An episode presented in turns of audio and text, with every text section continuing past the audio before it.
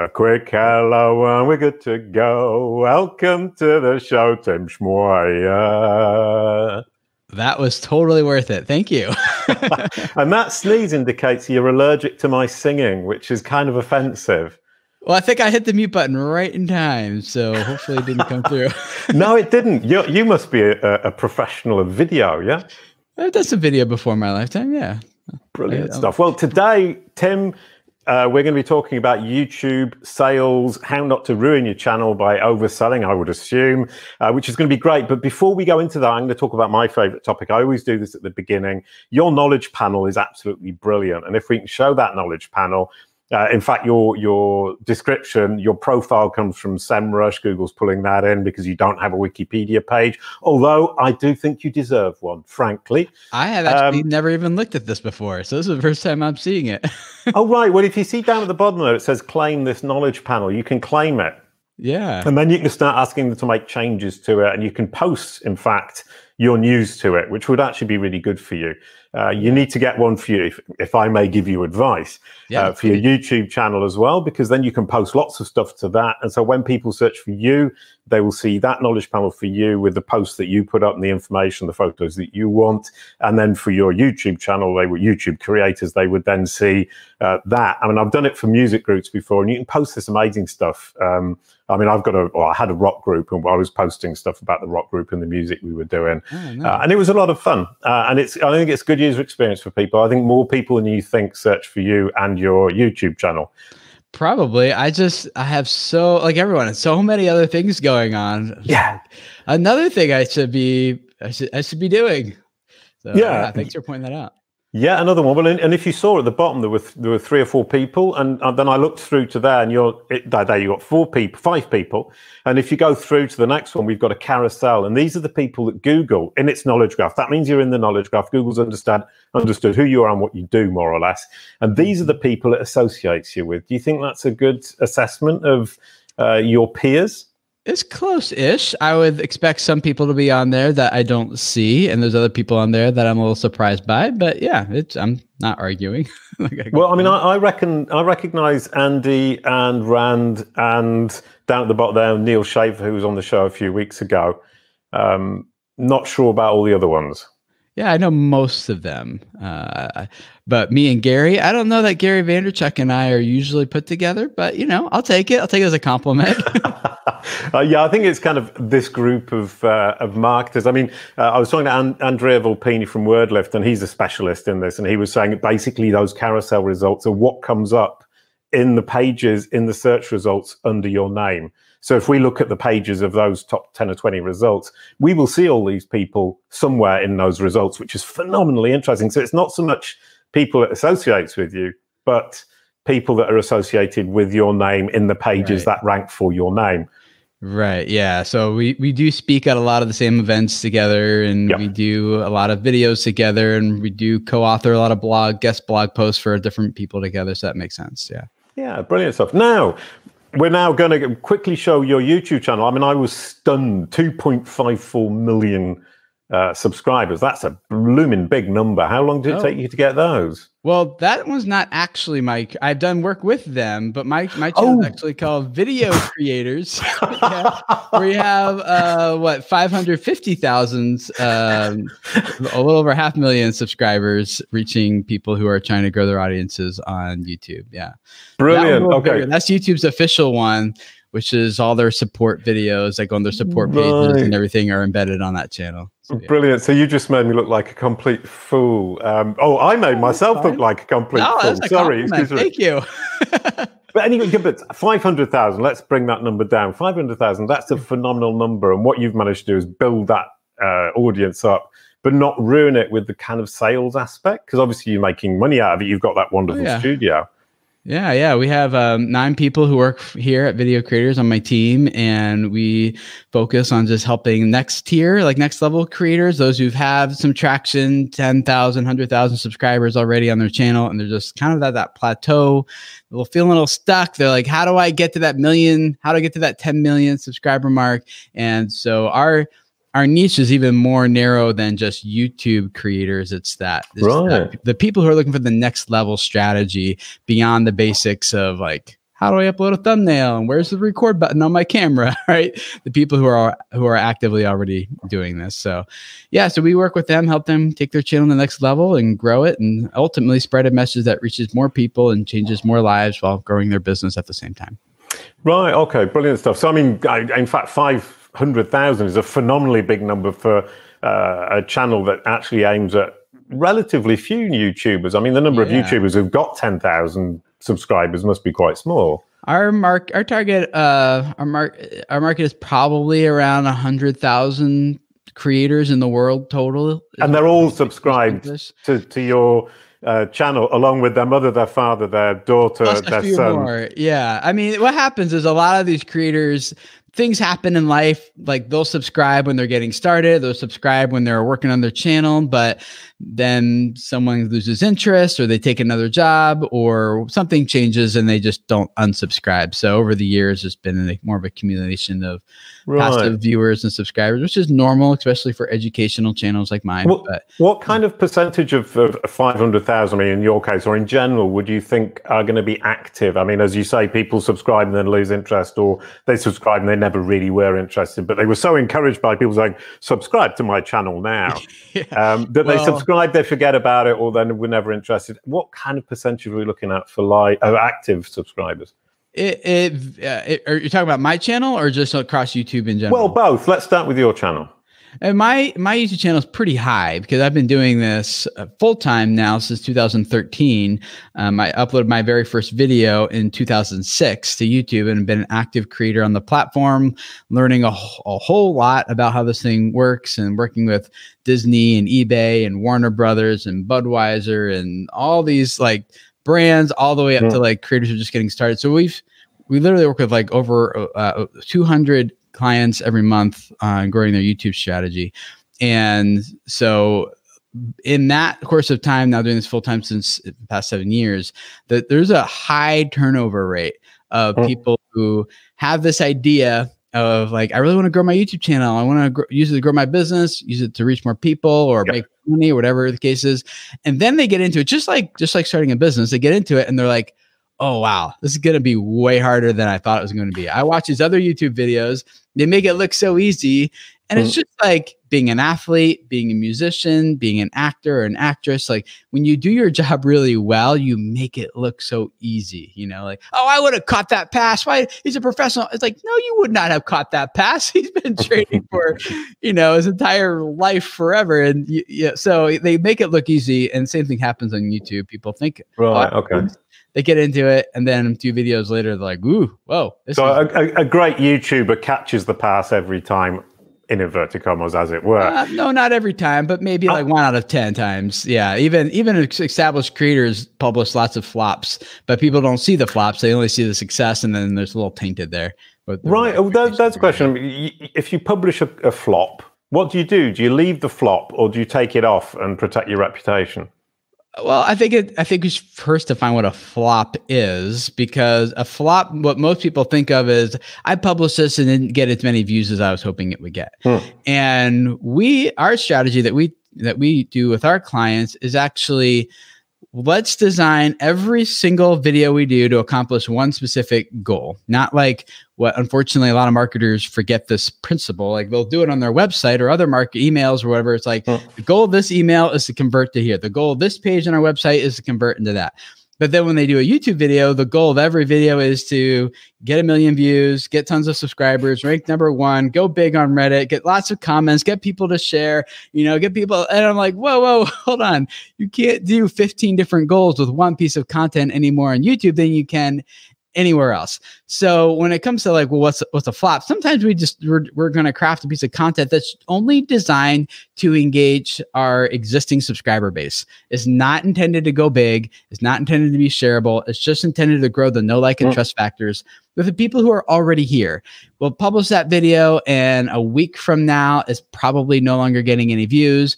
And relative to the number of subscribers and potential audience size, maybe it only got a fraction of the views. But that's okay. It accomplished this goal by deepening the relationship that with those potential customers, with those people in that amount of time. And so but, that video doesn't hurt you in any way. It's just part of the strategy. Okay, well, sorry, that makes me think about blogs. I mean, I, I work with clients who have blogs. I mean, blogs are easy because you just write it and put it out there, whereas video, you need all the equipment. You need somebody who can actually stand up in front of a camera and not feel completely uncomfortable and kind of cringe right. up. Um, yeah. uh, and, and what they tend to do is say, okay, I've got a blog and I'll just write an article that I think is interesting today. And they don't even set any goals. Is that what people do on YouTube as well? Oh, absolutely. All the time. Yeah. No, okay. And, yeah. So they're like, oh, this would be a great video. And, or they say, I saw so-and-so make a video similar to this and they make it. And it's like, well, nobody cares about that video it, or, or you didn't craft the content in a way that made it easy enough for other people to care about that content. So right. It'd be a few different things going on there, but yeah. Okay. And so, sorry, as a, as a general, I mean, you, you were saying, you know, you've got a certain amount of active uh, subscribers. I mean, on, on a normal channel, I mean, it, are we are we churning really quickly? Is, is somebody who subscribes today likely never to look at you again? You end up with like ten percent, twenty percent? Well, it depends on a few different factors. Number one, I hate, I know you pro- people hate the depends answers. Like, yep. Just tell me that, like, don't tell me it depends. But uh, no, I love it. It keeps the conversation going. Then I don't have okay, to think of new questions. Like, just give me the freaking number. the, the, it depends on a couple of variables. So one would be the age of the channel. So the older the channel is, the more likely you're going to have more passive dead subscribers there. Not dead literally, but just inactive subscribers. Well, some of them would be. They might be. Yeah. Uh, but just inactive subscribers. So the, the older channel is, it just, it just happens over time. Mm. The second thing would be, we, we see that entertainment content tends to perform differently than educational content. So on an educational channel like mine, people will be more, more likely to subscribe because a video is helpful. And then they just, but the next video comes along like, oh, I don't have that problem. And the next video, like, oh, I don't need to know that. I already know that as well. And so they, they're not watching this get every, they don't, they're not coming here to watch every single video. They're more like, I like this guy. I'll see what comes along next. And maybe something else comes along that's of int- that helps me. I'll watch it. As opposed to an entertainment channel, which people are subscribing for a very different reason. And there, for an entertainment purpose, they'll subscribe and they're far more likely to engage with the next video and the next video and the videos that come after, because it's this narrative, it's a story, or it's, or it's funny, it's entertaining, or or whatever the case might be. And so they're a little bit more likely to uh, engage. So that number goes up, tends to go up in terms of subscriber to view engagement ratios on on entertainment channels versus mm-hmm. educational channels. That doesn't okay. mean one's better than the other. They just just perform. It's different, different yeah. demographics and different points of view from the, the people. Different expectations for the content and everything, yeah. And I mean, you've got five hundred thousand subscribers. Let's say there's half of them are, are active. I mean, I don't know if that's the right number. Is, is there a way for you to actually reach out, reach out, sorry, and, and try and attract the attention of those two hundred fifty other thousand that have kind of stopped watching you? Not very well. No, not really. Um, I I think it would be great. Most people don't think it'd be great, but I think it would be great if there was a way, like on email, you can scrub your email list and kind of get the open rates up and things like that. I think that would be great, but on, on YouTube or just social media in general. But most people hate that because they want that vanity metric to be as high as possible. Right. So they're looking for a million subscriber total who's who've ever in the history of my channel clicked that red button, even whether whether or not they're engaged or not doesn't matter. They just want that million view, that million subscriber mark. And truth is, it doesn't really hurt your channel to have more passive subscribers on there, um, but but it does kind of make yeah. numbers look a little weird sometimes. Yeah. Okay. And and there, there's a question. I mean, do you do you recommend saying subscribe to my channel during every single show you do, or do you say say that if the aim of the video is to get subscribers? I mean, because presumably you create specific videos to gain subscribers and other ones to push people through. Oh, you're nodding and smiling. It looks yeah. like I've, I've hit the nail on the head here. You're you're smart. You're cat. You're on the right track. So in terms, in ooh, terms, ooh, I'm, I'm giggling like a schoolgirl now. No, no, you really are, because like most people will just say, well, I need to subscribe. Like the call to action on every video is subscribe, comment, like, and then visit my website, like for or whatever, on every single video. And maybe we can talk about how that kind of, it's like shooting yourself in the foot sometimes. But to answer that question, we actually don't encourage our, our clients to ever encourage, ask people to subscribe. That is not a call to action that really fits anywhere in our, in, in the recommendations that we make. And it's not because it's bad, but it's just because there's other opportunities, other actions you can ask them to take that are much more beneficial for your channel that leads to explosive subscriber growth. That's not asking them to subscribe. Such as? Such as, okay, so th- we got to talk a little bit about how the algorithm works in this, pr- in this, uh, make this, for this to make sense. Very briefly, uh, YouTube wants to favor, they're looking at a couple different things. One, they want content that's like, well, what do people watch when they're here? How much time do people spend watching a video? That's measured in watch time, which yep. is like the main, one of the, one of the biggest metrics that YouTube looks at when they're going to position surface or, or surface content around the platform. And that's just how much, how long do people spend watching this video? If they spend fifteen minutes watching this video versus two minutes watching a video, like they're going to learn like, oh, the person who spent fifteen minutes, this, this video is much better for them than this other person who only spent two minutes or this other content we could surface, right? So they, their goal is to keep people on YouTube as long as, as possible. So that's the first thing. The second thing they're looking for then is, well, then how does this video contribute to the overall viewing session? Yeah, on YouTube. So if we surface video A, people st- will stay on YouTube for another ten minutes. If we surface video B, people stay on YouTube for another fifty minutes, let's say. Yeah. And so video B is going to win all day long because that person's engaging with more content. They're seeing more ads, right? Yeah. Uh, and sure. subscribing more channels, things like that. No, I've had the, this explained to me by Bengu Atama before, and, and you've actually explained it really well. It, it It's kind of, if I might say so, it, it's dumbing yeah. it down to the level that you're going, right, yeah. Right. It makes sense when you hear it, it but like, yeah. And it, it becomes and, a social channel. I mean, it becomes this idea exactly of YouTube trying to keep you on board, yeah. Right. Yeah, that's exactly what's happening. Is YouTube's like, we want to deliver the content that you want. Uh, the, the goal of the algorithms is, is to surface the right video to the right person at the right time. Okay. So how do they do that? Well, how long are people spending watching this content? That's how well valuable they deem a video to be, not based on how many keywords is in the, the metadata, because yeah. people lie and use misleading data all the time. So YouTube's A I definitely looks at viewer signals instead. Right. Um, kind of like time on page in like Google World, for example. And then session time. And then the last thing they're they're measuring, the third thing is viewer satisfaction, which is, okay, we got someone to watch this video and then they spent a long time on YouTube watching it, but how satisfied do they feel at the end of this viewing session? Did like, because so they're filming my face and they look at the smile I've got after regard. They uh, measure it in a couple different ways, but okay. one, one is how likely, if we surface this content, how likely are you to come back to YouTube again tomorrow or two days from now or three days from now? Mm. Um, because the higher satisfaction is, the more likely you are, your experience, you had a positive experience on the platform and you'll come back again. They measure, they measure that. They're also doing these satisfaction surveys right in your feed. And maybe you've noticed these before, but they're like, here's a video. And I ask like, what did you think of this video? And they give you a couple different emoji icons uh, to, to click on, and, and you can say, hey, I think this was like at this level, and they'll like, why? And and they're asking how satisfied you were. So they'll literally just ask people.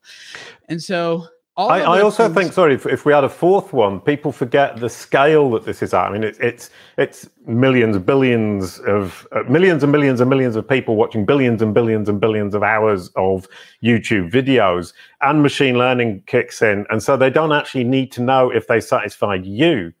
They need to know as a group if they're satisfying people. So that whole machine learning thing takes it to a whole new level that we can't really understand. So it doesn't actually oh, yeah. matter what I'm doing as an individual. What matters is what is the mass of individuals who are similar to me in one way or another are doing. Yes, that's part of it. It does matter what you're doing, because you're going to get a personalized experience on Good YouTube point. Of suggested and homepage based on like what you engage with and don't engage with, what you click and watch and quickly abandon, which versus what you engage with. So that is all everyone's like when people and you know this, like when people say like, I want to rank number one on YouTube. I'm like, well, okay, but ev- literally, like, let's both get on our computers, do the exact same search, and we're going to have different videos in there. It's, even hmm. the search is very a personalized experience. Well, um, interesting enough, and from my point of view, I mean, I come from the googly S E O kind of world where results are personalized, but on YouTube, it's much, much, much, much more. Absolutely. Yeah. It's very, now that's not to say there won't be some videos that we both have in common, because when you, do, I know we're getting a little bit off topic here, but because I want to answer the question. We never got on topic, to be honest. Yeah. Well, I, well, I wanted to lead up to then how do we, um, what were we talking about? I was like, well, we had to talk about the algorithm in order to understand how this. Oh, works. How you get people to subscribe. You were saying it, oh, you don't have to say yes, subscribe, subscribe. You yes. you need to get, uh, what you need to do is engage them in another way that will explode your subscribers. Which is to watch another video. Yeah. So we're, right. we'll, what we do is we'll we'll deliver content, deliver value. We're still holding their attention. And then what most creators do is they say, they start giving all these signals to the viewer that this video is now over. You may safely abandon it. And they'll say things like, well, hope this was helpful. Let me know what you think. Anytime mm-hmm. you say subscribe below, people are like, oh, video's over. And you'll see right in your audience retention graphs on YouTube, the data doesn't lie. It just drops. It, like it, a it, it's a complete cliff. As soon as you yeah. say, thank you for listening, my name's Jason Barnard. Please do remember to subscribe. It's already right. dropped off and everyone's gone. And people do that because they're used to television. On television, they do the sign on, the sign off right. thing because there's another show coming. But on YouTube, there isn't another show coming. You want them to keep watching your show that really doesn't have an end. I mean, it might after they get to the end of your video catalog, but it really doesn't have an end. So, right, okay. so at the end of our videos, those content is content, value, value, value. We're delivering. And then the end screens appear while you're still delivering value. The viewer is still there.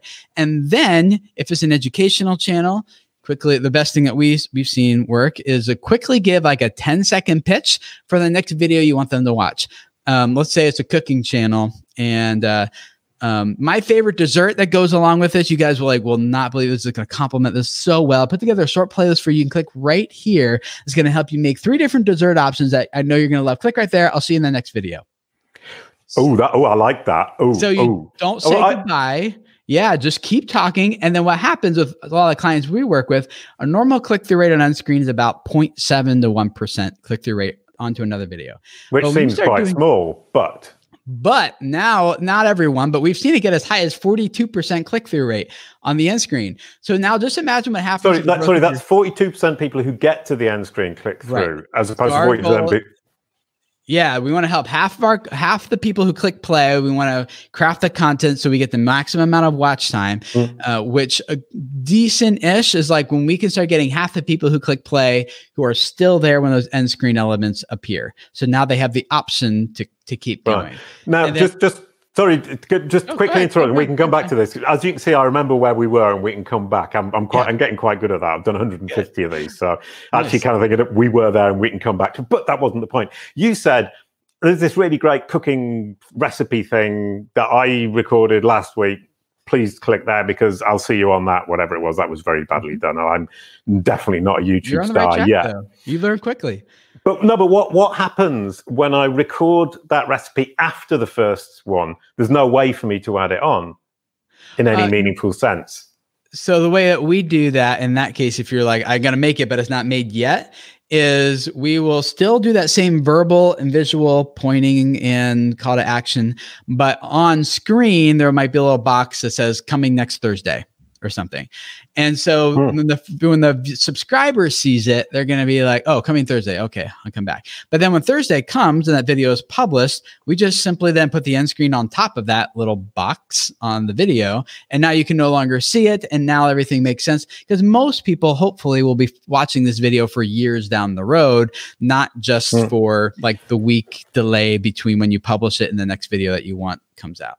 Which which then kind of leads me to the, the question is, obviously, I, let's say I don't know why I'm going to record in three years' time. Is there any use in me saying, uh, and on the channel, there are lots of other things to listen to, here or watch, sorry, here are some uh, amazing things. I'll see you on the next video. Just choose one because you're going to love it. YouTube has an option called Best for Viewer, and you can put that up there and just let them decide which cha- video on your channel is best for that viewer to watch next. Our experience has been that the click-through rate is not nearly as high when you just passively be like, here's something else for you versus giving a oh, verbal okay. pitch that's clearly associated with the value that they're getting right now. And it helps them even more after this video than just being like, here's another random video. So yeah. it's, when no, okay. So it's, I mean, the, the idea of being backwards compatible, that is, looking at what's gone and saying maybe you'd like like this is is great, but trying to be forwards compatible is really trying to do too much too soon. Yeah, unless you know the video's coming within another week or two, yeah. Then it's probably okay. Fine. But if you're like, I don't know if I'm ever going to make this, then no, figure out a video that's already in your library that you can pitch instead. Right. Okay. So and if I've only got one video, every single sorry, go ahead. Excuse me. No, no, you're fine. Yeah, if you only got one video, then just grow the library and keep going, and you'll get. No, there. I was just saying. I think a lot of people have that frustration. It was the first thing that sprung to mind is when I've just got my first video. It's kind of like you feel a bit pathetic, and you're kind of saying, "I don't have anything to present." Well, I feel a bit. What you could do is just point someone to someone else's video. Maybe it's not yours. It could be on someone Ooh. else's channel. That still extends the viewing session, which still makes your video look good. You're not getting the additional watch time on another video of yours, unfortunately, but you don't have another video of yours at this point. No, sure. So you can pointing people to other content that's not yours is still is it still doesn't give you the full benefit, but it's still much more beneficial than asking someone to subscribe. But I mean, traditionally in S E O, we say, "Oh, let's not link out," and I like linking out. I think linking out is a good thing to do from everybody's point of view. And in yeah. fact, on YouTube, it, it can be said, but actually being useful and being helpful and linking out or pointing out other things is a positive signal because you're helping the user and helping YouTube, and YouTube will then help you. But the idea that you send a user to another channel, do you really think they're going to come back and subscribe later? No, but when you only have one video, there's not a whole lot for them to subscribe for. No, sure. No, one hundred percent. Sorry, that, that's not what I meant. I mean, sorry, I, I suppose I was saying, is it worth recommending other content once you have enough videos, or do you really want to keep people in your channel? Uh, once you have, let's say, twenty videos, I don't know, I'm making that yep. up arbitrarily, yep. but let's twenty. Say you have I'll twenty go with twenty videos. And that should be more than enough to start interlinking your videos together well, this way. But um, if you have less than that, it's still more beneficial for you to keep that viewer watching more content and give a recommendation for someone else's video than it is probably get to them passively click a red button. Because the problem, what we started by talking about is you can get a lot of people to passively click a red button, but that doesn't mean they're actually going to engage. That doesn't really help your video become as discoverable as instead increasing the viewing session, which when you get someone to start watching two, three, four of your videos in a row, mm. YouTube's now just going to start putting other content of you and of yours in front of that viewer. You're going to start showing up on the homepage. You're going to start being more suggested. That's yeah. like the real power. I think that YouTube Wonderful. has that isn't doesn't exist as much on Google, which is YouTube will just put your video in front of the right person at the right time, even if they're not searching for it. Yeah, well, I mean, th- this this is this is push technology. I mean, they're pushing the videos to people to encourage yeah. them to stay in that social manner. But coming back uh, one step, as you said, interlinking, which sounds like um, uh, something from I was trying to think what film it's from.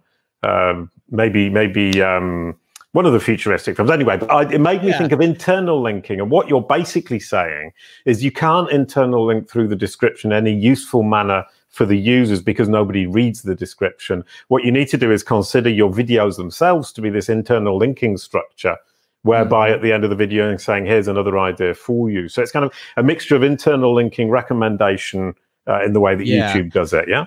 All the internal linking, so to speak, that's my words, not YouTube's. That's they're all no follows. So from an S E O perspective, it doesn't really yeah. help that. But from a human perspective, like that's what the algorithm is actually trying to measure. And so when it sees that when we surface this video, ninety, let's just, I'm making up numbers. Let's just say thirty-two percent of them then go on and watch this other video that he recommended. Well, so you're soon going to see is that video is now going to be recommended to your video, even mm.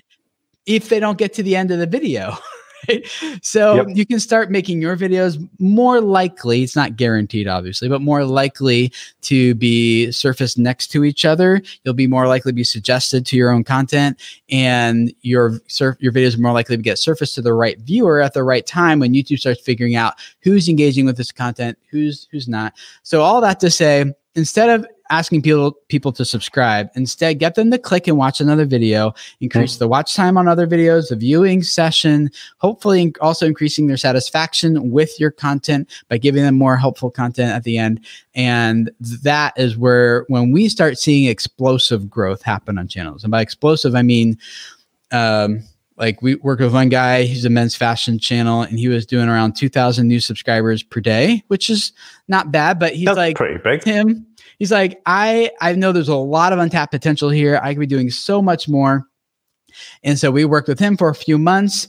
He was one hundred percent completely in the keyword optimization stuff. And we're like, no, let's op- let's optimize our, our metadata for humans, not for robots. Let's drop some of these keywords, make it like this is way more clickable. If someone saw that, your target audience would click on that every single time. And so when we started doing that, in three months, instead of doing two thousand subscribers per day, he went from he went to doing thirty-nine thousand subscribers per day. And Ooh. he just blew past a million subscribers, two million subscribers, kept going. And ninety-three percent of that traffic is was coming from homepage and suggested. A lot of people think of YouTube in terms of search, which it certainly is. It's, you know, the world's second largest search engine. So that's absolutely a valuable traffic source. But when you look at the, the different discovery opportunities on YouTube, search is actually a pretty small one, not insignificant. But when you can just get YouTube to start putting your video for the right person without them even looking for it, that's when explosive growth happens. And that's what we at our team, we focus on optimizing for that type of growth. Right.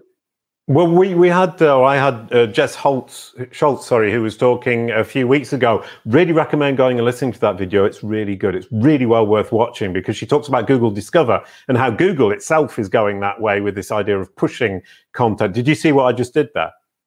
I promoted my own video in the middle of this video nice, to get people to watch that yeah, one. Yeah.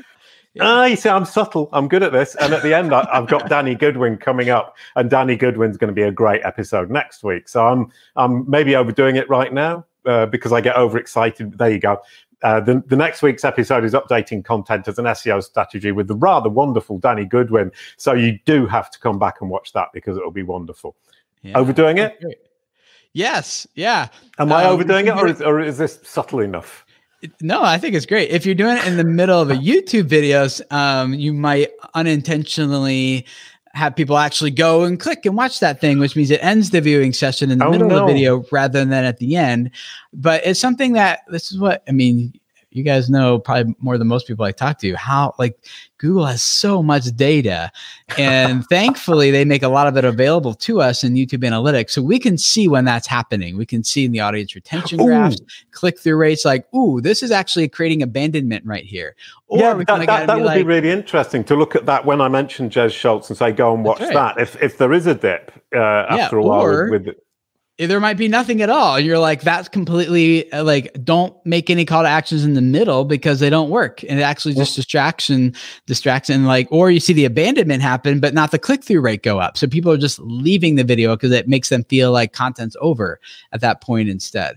So all the data. Okay, can I, oh, sorry. Can I ask a question then? Should yeah. I be saying stick around because coming up soon, Tim's going to talk about actually how to make money out of YouTube, or uh, is, is kind of stick around for uh, see you on the next video, which you mentioned earlier on. Is that really useful? So uh, it could be. That's better than just stopping for sure. I think when it comes to a YouTube video, uh, what I would do is let's, if we need to plug this thing in the middle, like it's a brand deal, a sponsorship or something like that, let we have to do that plug in the middle in a way that it still feels like it's part of the content itself. Like, so for you did it, um, what you said, like, oh yeah, that's kind of what we're going to be talking about next week when Goodwin is here. We're going to do that and the other thing. And then we're mm. like right back into the content. So it's more kind of right. like parenthetical thought than it is like time out, taking a break. We're going to make this announcement and then we'll be back type of thing, like television. Yeah. Okay. I mean, because uh, I actually, when I hear that, you know, time out, we're taking a break, talking about the sponsor, uh, I absolutely hate that. And I'm, I'm, yeah. I'm, I'm in a situation now where I'm much more into kind of that idea of saying, oh, this reminds me of that. And now we're back into the conversation. As you say, the conversation needs to keep moving because people switch off incredibly quickly. I mean, oh, few man, seconds. Yes. Well, yeah. So on, there's a, um, have you heard lean back versus lean in viewing experiences? No. Oh, but you can explain so, it quickly. Okay. Yeah. Quickly. Because you know so, all about this stuff. Brilliant. Oh yeah. So, um, a lean in viewing experience is like, actually, let's start with lean back. Lean back viewing experience is when is like television. It's, it's like when people are just leaning back on their couches, they're kind of passively watching. They're usually multitasking. They've yep. got their iPad on their lap, or they're eating dinner. They're talking to someone else in the room, but the T V's going, it's a very passive viewing experience. But lean in viewing experience, like YouTube and social media in general, like they're leaning in at their desk. And, their and for people listening to the podcast, Tim just le- leant into the camera. Leaning in. Yeah, that's why I'm getting louder. Sorry, I'll let you finish. Yeah, yeah leaning in. So it, it, it's this active kind of viewing where I'm thinking, very what active. am I going to be doing next? Right. And so on television, people can kind of get away, fortunately or unfortunately, depending on how you look at it, with taking three minutes to kind of build up to something. But on YouTube, you got like three seconds to build up, and they're either swiping or they're double tapping to skip ahead or something. So they're they're very actively uh, engaged with this with this content. A couple a couple of years ago, um, actually it's many years ago now, I was out at Universal Studios uh, on set with uh, Jillian Michaels. You know who she is from The Biggest Loser? No, but she's probably really famous, and yeah. I should have been really impressed, right? Yeah, well, on television, this is the this is the, the point. On television, she attracts four million people instantly, and right. then okay. and then YouTube contracts her and a whole bunch of other celebrities to um, start this YouTube start their YouTube channels. And they thought back then this will give us more credibility and help our platform grow. Turns out it flopped. But um, so here's Jillian. YouTube's paying her to make one video every weekday. Uh, and so she's doing like uh, twenty some videos a month, and the there the the problem was, why can she attract four million people instantly on television, but then when it comes to YouTube, her top video had two thousand five hundred views, right. and they're like, why are people watching her there but not here? And so I'm on set with her out there, and. And I was like trying to figure, this is a new, I like new problems, new challenges. And so this, I was trying to figure this one out. And it was very much of a, and this is what a mistake a lot of people make when they come to YouTube, is they're like, hey guys, I had an awesome day. You need to know all about it. Coming up right after this, like television style. But on YouTube, it's like, hey guys, how you doing? Oh, it's just so good to see you again. Man, I had an awesome day today. Like, how's your day going? Like, like Sarah commented yesterday, said that Sarah, so good to hear from you. My day, and, and then it was a very different feel and tone. So one is like a presentation, the other is a conversation. And on social media, people come to YouTube not for every genre and every style and every creator, but but as like a as a general principle, they're coming for conversation. They don't, and so what she she couldn't, Jillian couldn't make the switch to YouTube. She tried and just brilliant. So all of okay. that, because she was and it, she was speaking to a, a lean back viewing experience. Well, we're leaning, we're talking into a lean in viewing experience. So to answer your question, very lengthfully, unfortunately, sorry about that, is that uh, you, you got to hook them and hold their attention within three seconds. That's well, like the goal. Right. Okay. So basically, th- this is and was a conversation, and you turned it into a minor monologue there about yeah, uh, Dillian Pingme Bob. That's all right. It's absolutely fine. And that's part of the conversation as well. Sometimes somebody holds the conversation for a while, then it's somebody else's turn. Now it's my turn, and you're not yeah, having you the do. conversation, yeah. but I'm going to stick this one out. Anyway. Sorry, I, I'm being silly, but that, that was a- absolutely brilliant. I mean, that's all we've got time for today. Uh, we were supposed to be talking about actually monetizing it and not breaking a YouTube channel. But the nice thing about a conversation is that it can go to this point where we just talk about different things and end up somewhere we didn't expect to be. That was absolutely brilliant, Tim Schmoyer. I'm going to quickly announce Danny Goodwin next week, so do come back for that, for the content, updating content as an S E O strategy. That's going to be absolutely awesome because he's a lovely guy, very smart, knows his stuff. One of my favorite people. Thank you, Tim. Yeah, thank you for having me. It's been fun.